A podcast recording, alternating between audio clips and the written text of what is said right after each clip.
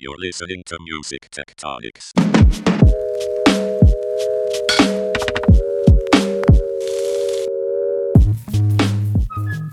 Welcome back to Music Tectonics, where we go beneath the surface of music and tech. I'm Dmitri Vietze. I am the founder and CEO of Rock Paper Scissors. And who are you? I am Tristra Newyear-Yeager, the Chief Strategy Officer at Rock Paper Scissors, and I'm kind of surprised you don't know who I am. I know who you are. I was just letting you get who you are. It's uh, it's been a while since we've been on the podcast together, and yeah, this is great. We get to work together, and then when we get to be on the podcast, it's kind of like playing. I know it's it's probably work for you, but for me, it's just- no, it's fun. This is this is some of the fun part of the job.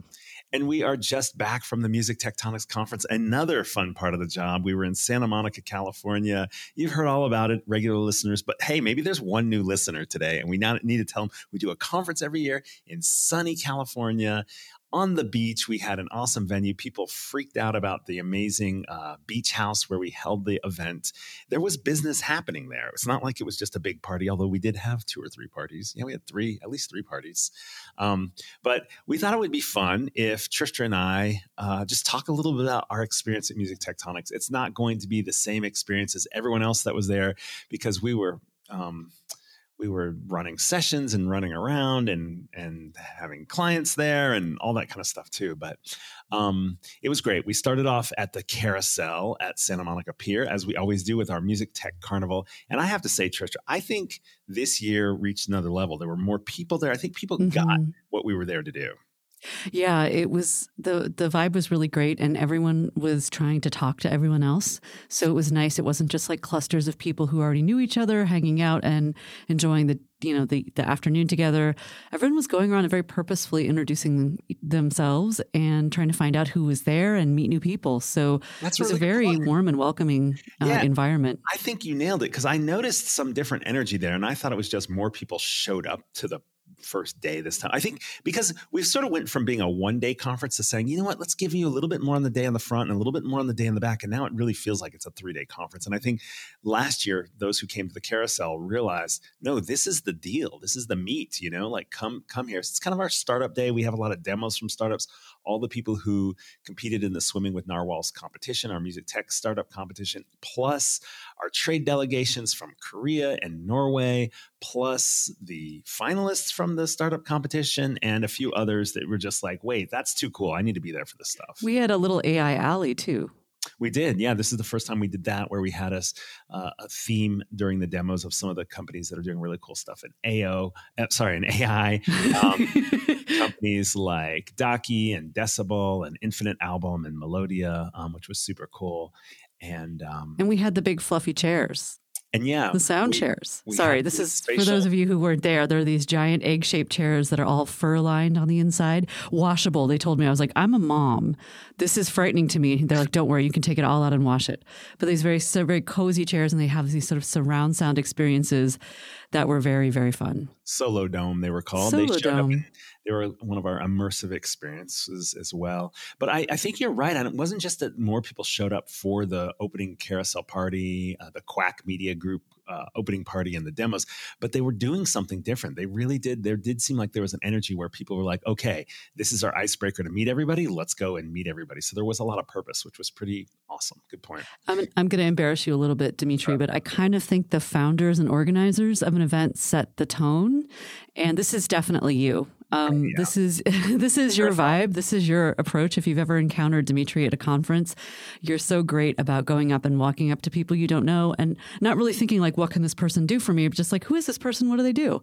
And so that kind of spirit of curiosity and friendliness has, I think, seeped into the entire event, um, if I can be so bold, which is great for someone like me who doesn't like to walk up to strangers, even though I really want to know what they what they're doing and who they are and what kind of crazy music tech stuff they're up to. I'm not embarrassed about that. I'm proud he's blushing. If you could see him, ladies and gentlemen, you'd see he's blushing. My pants are blushing. Um, that's kind of weird. uh, uh, um, so now he's blushing. So that was super fun. Um, yes. And our kind of our major big day is the next day, which was at the the beach house, um, also in Santa Monica, but literally on a beach with a pool and cool event spaces with windows with views of the beach and so forth. And that's where we had about 18 or 19 different sessions all sorts of topics. Were there any themes when when we talk about the sessions or any anything that stood out for you? And again i, I think we have a slanted view having worked the the conference as opposed to yeah. just ended it but what were you, what were some things that you walked away with? Well I really I was expecting to come away thinking much more about things like AI, uh, newer formats for music or new spaces that music's appearing. And what I walked away with, that was kind of interesting, was more about sort of models of the way we listen to music right now. So a lot of talk about streaming, about streaming fraud, basically about how the sausage is made. Hmm. And I think we've gotten past this phase of being so relieved that there was a format that finally saved this, you know, um, huge downturn in the music business and in artist royalties um, and gotten to a point where we're like, wait a second, how exactly do we want to move forward? What exactly is going on here underneath the hood? What do we need to be thinking about? Could we build this better? So I was on a panel with um, Andrew Batey and um, Adam Rabinovitz and Mike Pelczynski. And they've all been thinking very hard about fraud and artist models and how to how to can we redes- can we design a better back end for the music business that isn't so easy to game? Um, and the answer is was was a little bit disappointing in that it's kind of like kind of maybe, um, but the the fight is pretty much constant to keep ahead of some of these extremely sophisticated players who are using streaming as a way to often to launder money. But that said, it was really interesting to hear about all the data that you can use to understand people's habits, like everything from phone position to listening time to you know all the things we'd expect. So it was I found that really really interesting, and so that was a very thoughtful discussion. So Andrew Batey's from BeatDAP, um, yes. Adam Rabinovitz is from Boomy, the AI creation platform, and Michael Pelczynski was recently um, VP of strategy at SoundCloud and has his own consultancy. So they were, and that session was called "The Billion Dollar Problem: Emerging Solutions to the Music Industry's Streaming Fraud." Conundrum. So what else? What else kind of gave you the sense that um, we're solving like current models uh, uh, challenges? Was there were there other sessions like that too? Well, I, am you know I'm kind of biased because I moderated two sessions, so they're the ones that are most on my mind. But um, you attended the entire session. I, I did. I was paying close attention. I was not messing around on my phone, not trying to talk to the person next to me. Um, in in the the other session that really um, stuck with me was Dae Bogan of the MLC and Britnee Foreman, who is a brilliant data thinker. Um, and they were both really passionate. You know, you think about metadata, you're like, oh, a panel about metadata. Oh my God. But it wasn't like that at all. And both of them are, you know, beyond being extremely smart, they really care. And so they were really part of, uh, of a theme that I heard throughout the conference of what how do we give it back to the artists like how do we how do we give artists more control whether it is direct to fan sales whether it is they should own their data and it shouldn't be behind any firewall um, which is something Dae spoke really really passionately and eloquently about. And i left just thinking about you know how uh, there's all these folks in the industry that are really fighting hard to give artists back a lot more control and uh, autonomy um, you know, the independent artist world has been increasing. Um, revenues flowing to artists who aren't on a label or who are self-managed has been increasing year over year. I mean, you can, if you if you're curious about this, go look at Mark Mulligan's amazing research in MIDiA. They have a ton of information about this. But what um, what I was really hearing this year is we have to make sure artists are really the center of everything. Um, I think we thought a lot about in terms of platforms. Um, obviously, there's always going to be labels and there's a role for them, but this this passionate commitment to and, and not just I hate using the phrase empowering artists because it's become a cliche and it means nothing anymore, but really giving putting everything back into the artist basket so that they can make decisions about how to make their music reach whatever audiences they want to reach and then to to collect whatever um, you know uh, whatever revenue or, or royalties flow from that relationship. Um, so it was it was really exciting. I mean, I, I almost expected people to kind of jump up out of their chairs and pump their fists in the air and go like run to the barricades for the artists. But um, it was really really wonderful to feel that energy. it does take a special person to to take something like data and turn it into a call for action. But I think the issue is music is in such disperse, disperse, disparate, uh, fragmented places in in in internet land or streaming and app land that you don't really know what's going on. It's in so many different places. It's very hard to understand what's moving the needle. Or and the other thing is for most independent artists the the signal's very weak. Like to mm-hmm. even see enough of a signal that something good is happening that you might want to fe- do more of something like you know like oh my social media post led to more streams or my advertising campaign did this or my live shows did this online or my live streams or my youtubes or whatever it is um, the signals are so weak and and then if you don't have the data at all you can't really get a read on what should i do more of or what should i try differently or what worked for this other artist so mm-hmm. i think mm-hmm. the connection here is it's not really about data it's about getting enough information so that you can find the insights to figure out how to navigate a career as an independent artist in all these places.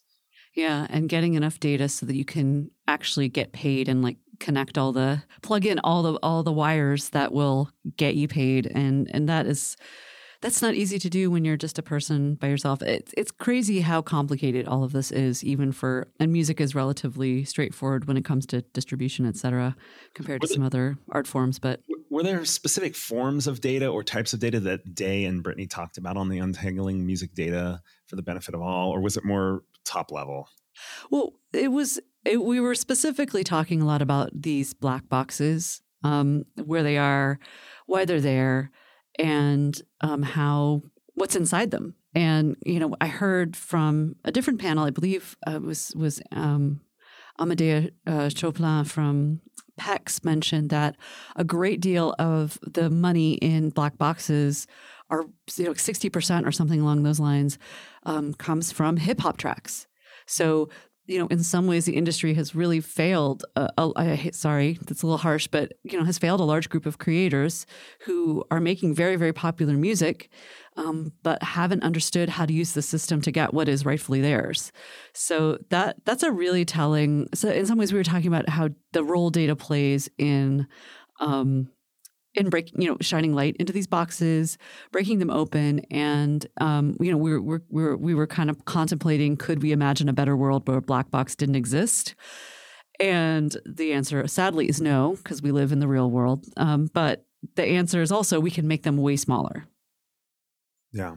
So that that that session that Amadea was on was illuminating artist deals. I know Peter Harvey from Royfi was there. The uh, artist Jay Monty was there. Salinas Barrington was there as well.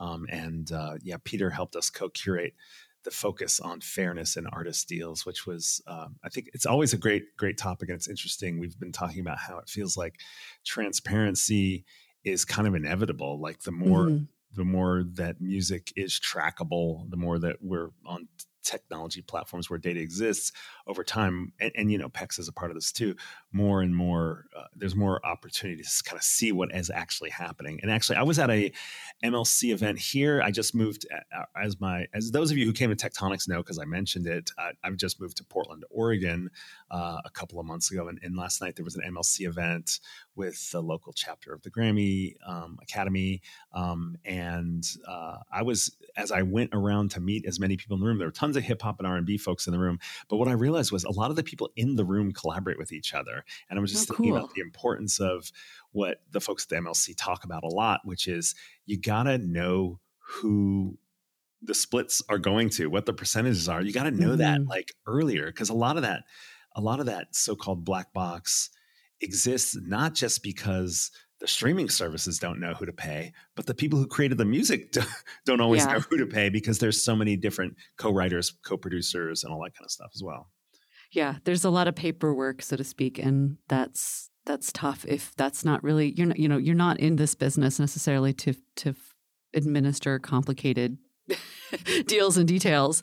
Um, it, the story of Jay Monty was pretty noticeable what, what notable. I've heard you mention him, but what what what what what happened there? Well, he's a really interesting guy. Um, he, you know, he he's a Christian rapper, which is a very interesting market.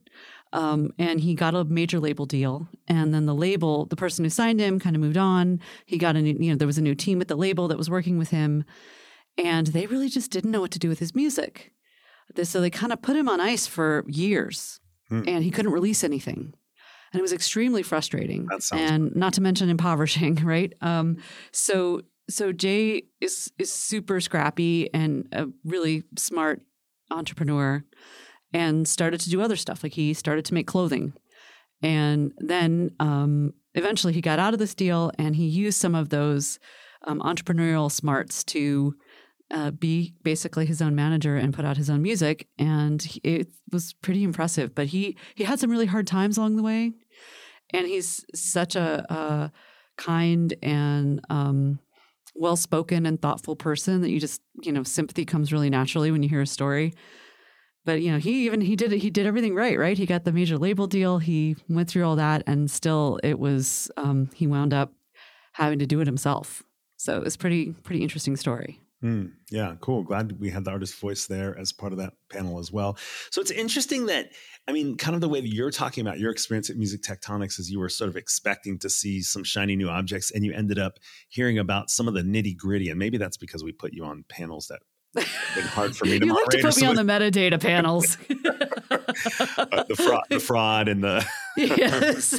um, but but um but I, it's so funny because my experience and maybe this is just the challenge of any conference of getting around to seeing as much mm-hmm. as you can which you can't you know unless you're popping in and out of everything when you're not really absorbing very much it's hard to get the whole vibe but i actually had a different experience which is kind of funny i mean the ai thing was very present you know obviously mm-hmm. i'm director of the conference and so i have some influence on what content's there but we had not at the beginning pretty late into the process, we had not planned on making AI a central focus.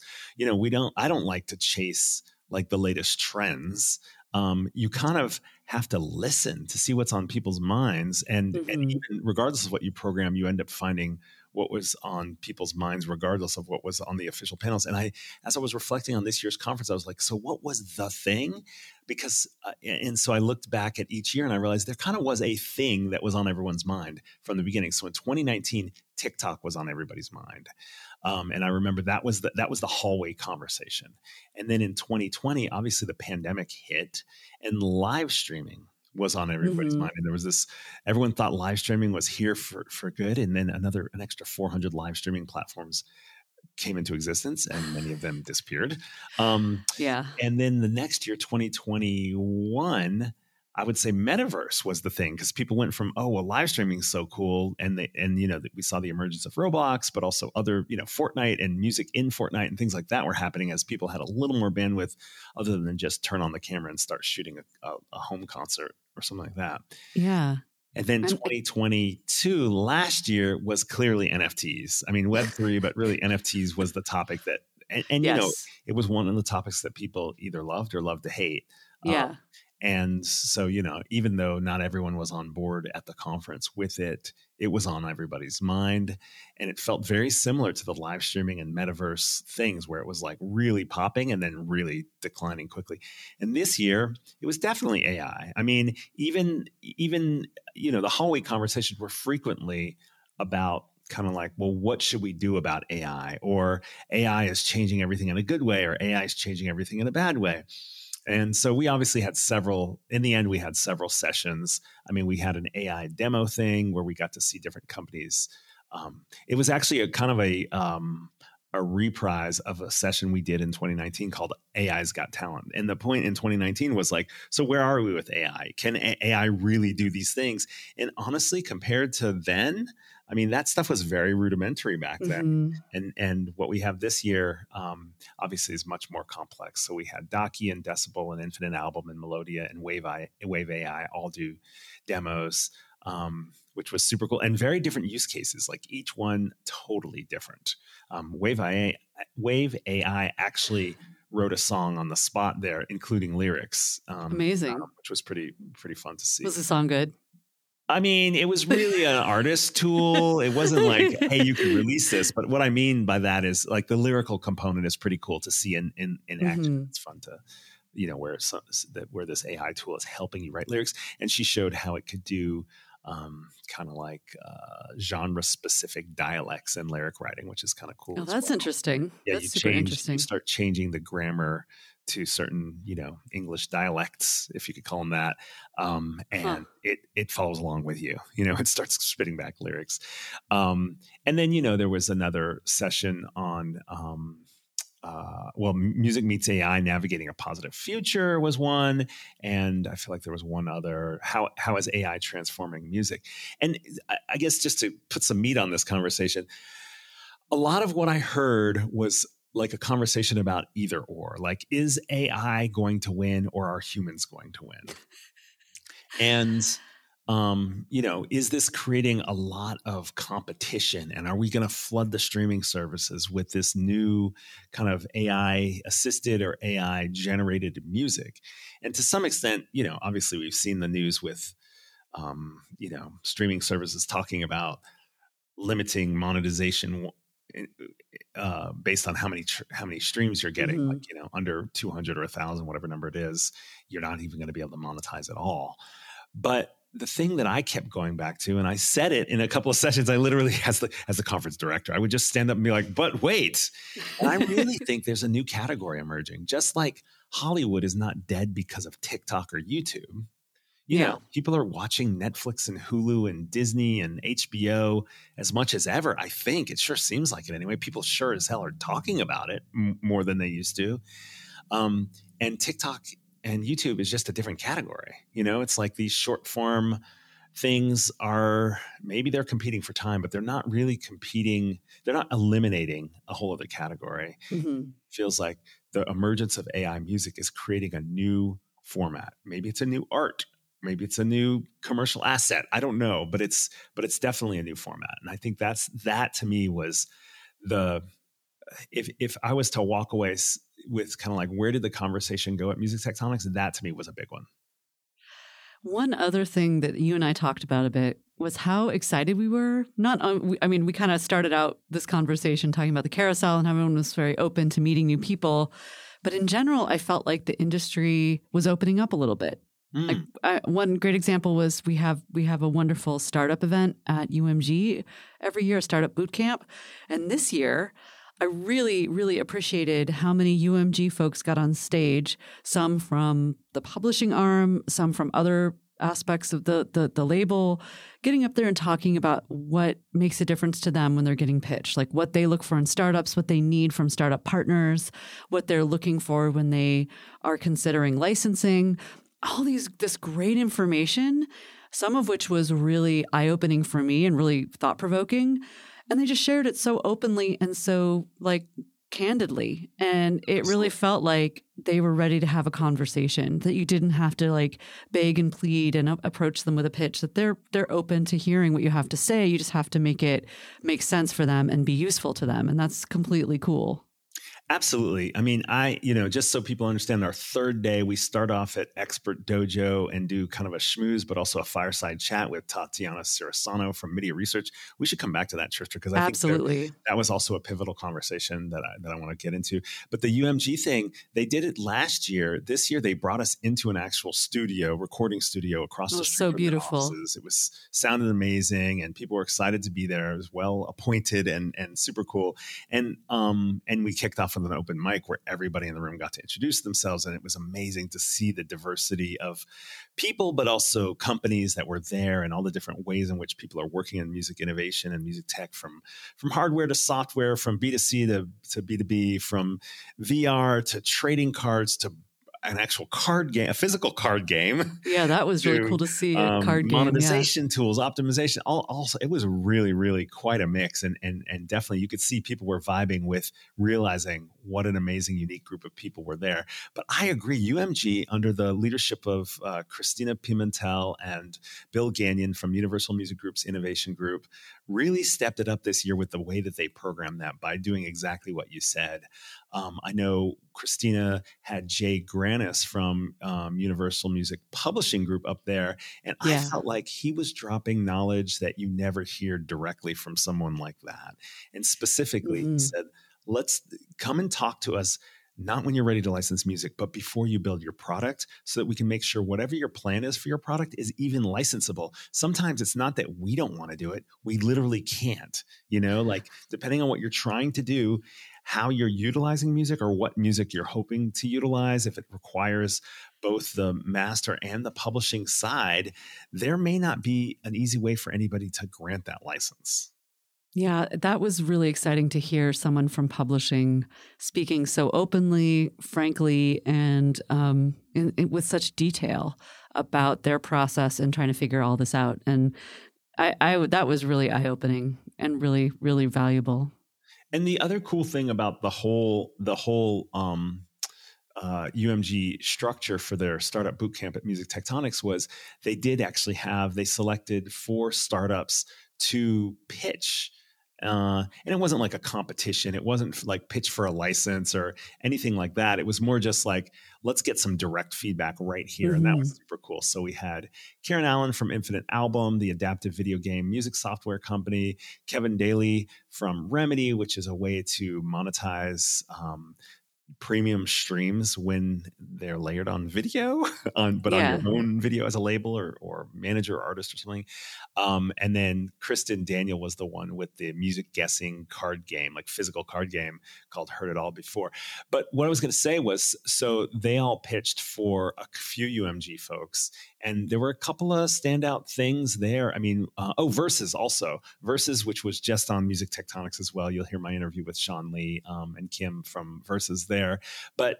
Uh, Nils um, uh, Nils Koester, who's a senior director of digital strategy at UMG, uh, pointed out, like when Versus was pitching, that if a virtual artist fan experience can't scale quickly and affordably, it's mm-hmm. it's it's pretty much going to die before it even becomes a partnership with somebody like UMG or any other label. And so that was a really interesting thing. Luckily, Versus does have plans to create an engine that allows them to create these metaverse music making experiences with the flip of a switch, basically. But that was really great feedback.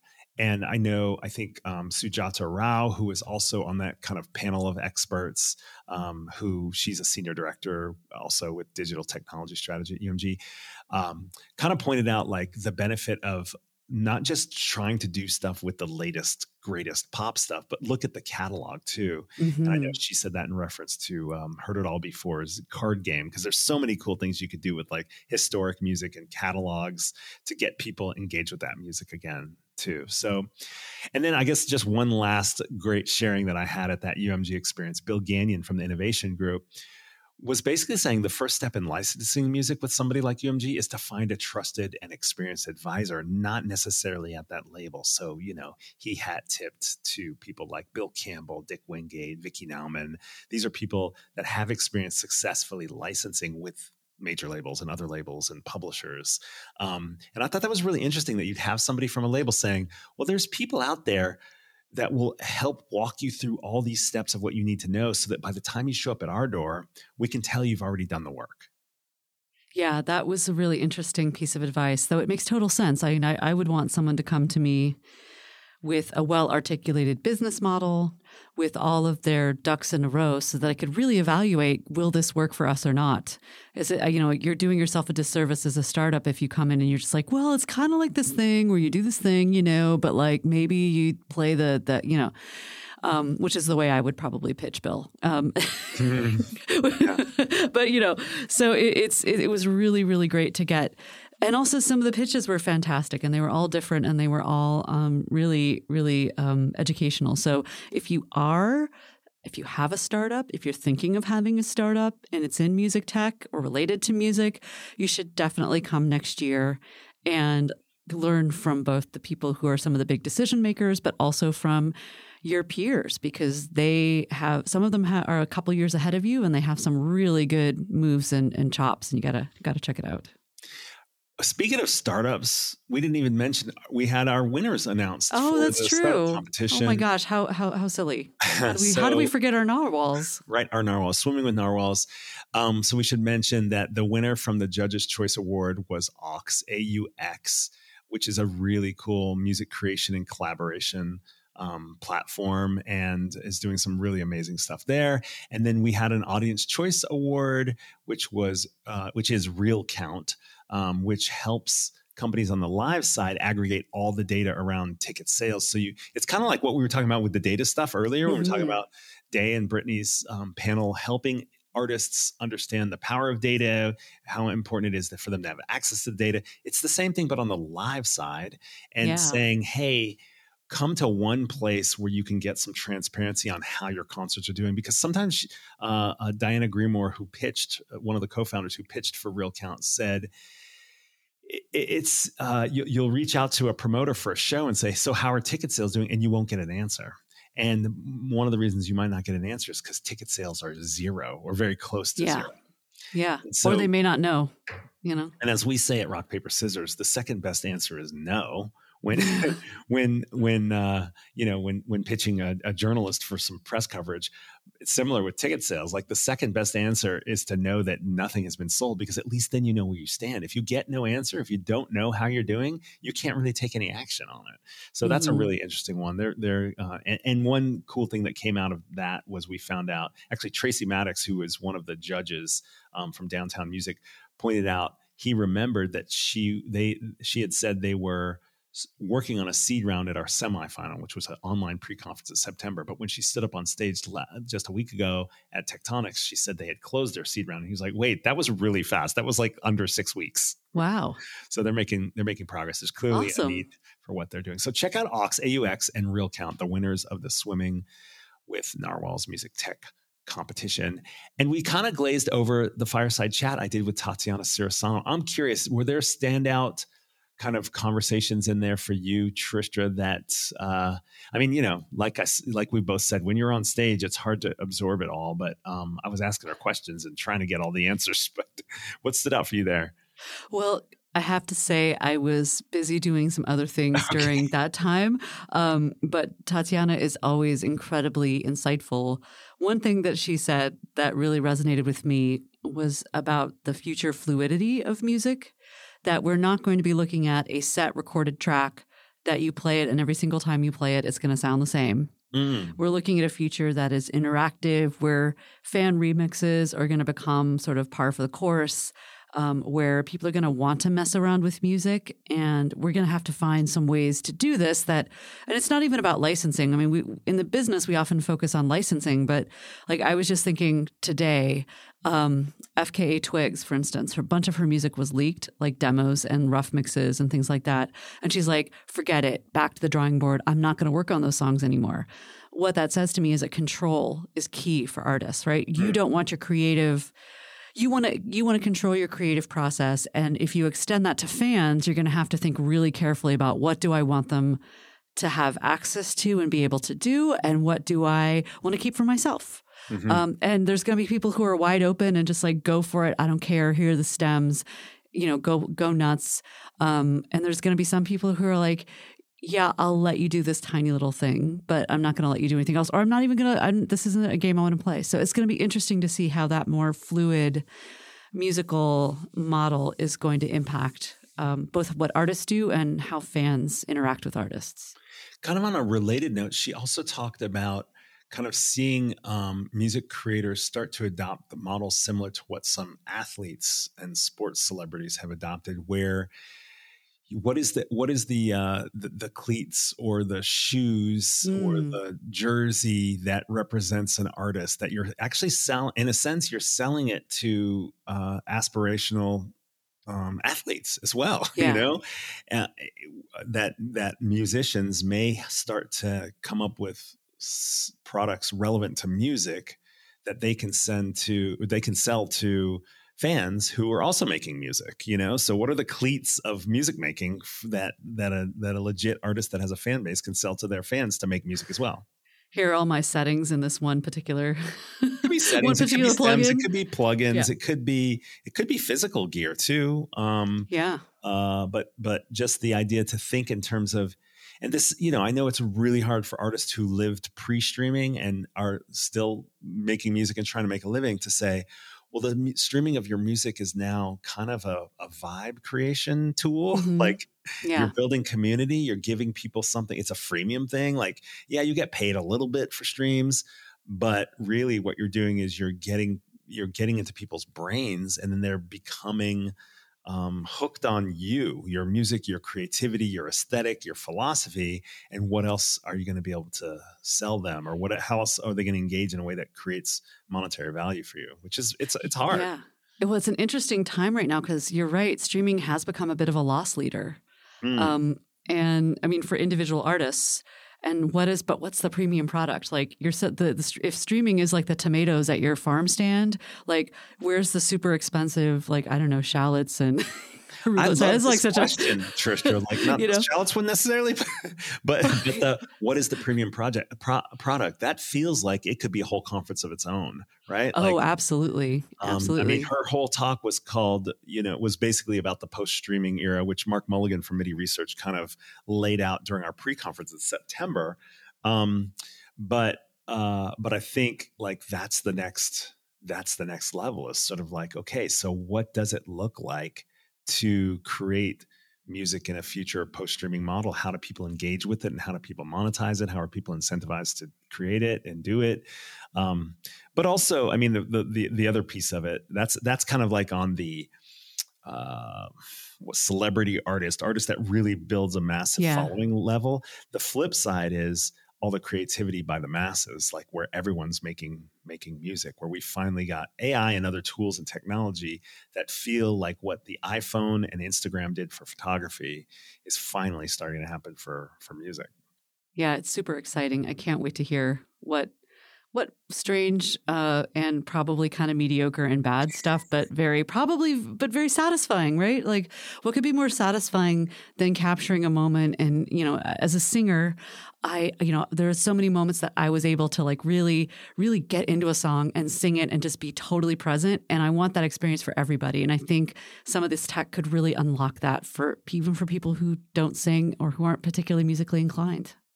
I have to share one more. I, I know we, we're wrapping up here, but I have to share one more um, kernel I got from Tatiana's fireside chat, where she distinguished between um, artist fans and music fans. Not that they're Mm. always separate, but we were talking. I asked her about super fandom because there's Yeah. certain reports in the media that would make you think that super fandom either has or will save the music industry in some way or grow the music industry. And she was saying that in their research at MIDiA, they found there's different types of fans. And so it made me think a little bit of, about myself and reflect a little bit. I've never been the artist super fan. Like I've never been Mhm. like, I have to be in the front row. I have to have the VIP tickets. Um, I, you know, I have to wear the clothes. It's not because I don't love the music or even the artists, but it just, that's just not like, I don't connect my identity around the celebrity side of Mhm. it. Absolutely. I'm more like on the discovery side. I'm more like, oh, I can't believe how they just tweak that genre, or you Mhm. know, um, the, something specific about their voice within a genre or within a field or a scene or a style or or whatever. And you know, like you. I mean, you you probably like a variety of music. I like weirder music, a little more esoteric stuff. But I like anything I connect with emotionally, but uh, it, it does tend to be on the weirder side. so so I, it made me think oh well you know there is a place for the music fan as opposed to the artist fan so when people are like no this is the solution what what is the pro you ask that question what is the premium product for music Mhm. it might be different for somebody who's a super fan of an artist versus somebody who leans into like a diversity of discovery or kind of a musical logical or a lyrical or poetic or some other Yeah. reason why they're falling in love with things Absolutely. That's such a great point. yeah. So anyway, I had a blast. I'm so grateful to Shaylee Ankenbrook, our head of Yay. events, Eleanor Rust, our marketing director, Yay. Allison Hall, our COO, and the whole team from music from Rock Paper Scissors that helped make that happen. You included Tristra. Thank you Yeah. so well, much. For, I, I, I didn't screw things up too bad this year, except you for, didn't. yeah. No, you didn't at all. And in fact, um, you helped uh, break the ice. Maybe next year we'll have more of a pool party because you ju- on, you were one of two people who jumped in the pool. Me and the rapping lawyer Elijah, we're all Yes. alone. Come on, come on, world, world music peeps. I think Help me out here people. I next think year. everyone just like, I think I'll bring my bathing suit next year. But I know. Music Tectonics will happen again late October 2024. We're planning to come back to Santa Monica. We'll get you dates as soon as we can. It was so meaningful to have all of you there. If you're listening and you were at the conference, uh, I mean, you know, the vibe was incredible. Um, hopefully, you met some new besties and connected with some old ones. And those of you who didn't make it, you got to come this time, you know, this next year. Mark it in your calendar as soon as we uh, let you know the dates. You're probably working on budgets for next year. Put the budgets in to come make a splash, um, real or uh, metaphorically, um, and be at the Music Tectonics conference. hey, Tristra, this is always fun. Thanks so much. Oh, I had a blast. Thank you, Dmitri. Thanks for listening to Music Tectonics. If you like what you hear, please subscribe on your favorite podcast app. We have new episodes for you every week. Did you know we do free monthly online events that you, our lovely podcast listeners, can join? Find out more at musictectonics.com. And while you're there, look for the latest about our annual conference and sign up for our newsletter to get updates. Everything we do explores the seismic shifts that shake up music and technology, the way the Earth's tectonic plates cause quakes and make Connect with Music Tectonics on Twitter, Instagram, and LinkedIn. That's my favorite platform. Connect with me, Dmitri Vietze, if you can spell it. We'll be back again next week, if not sooner.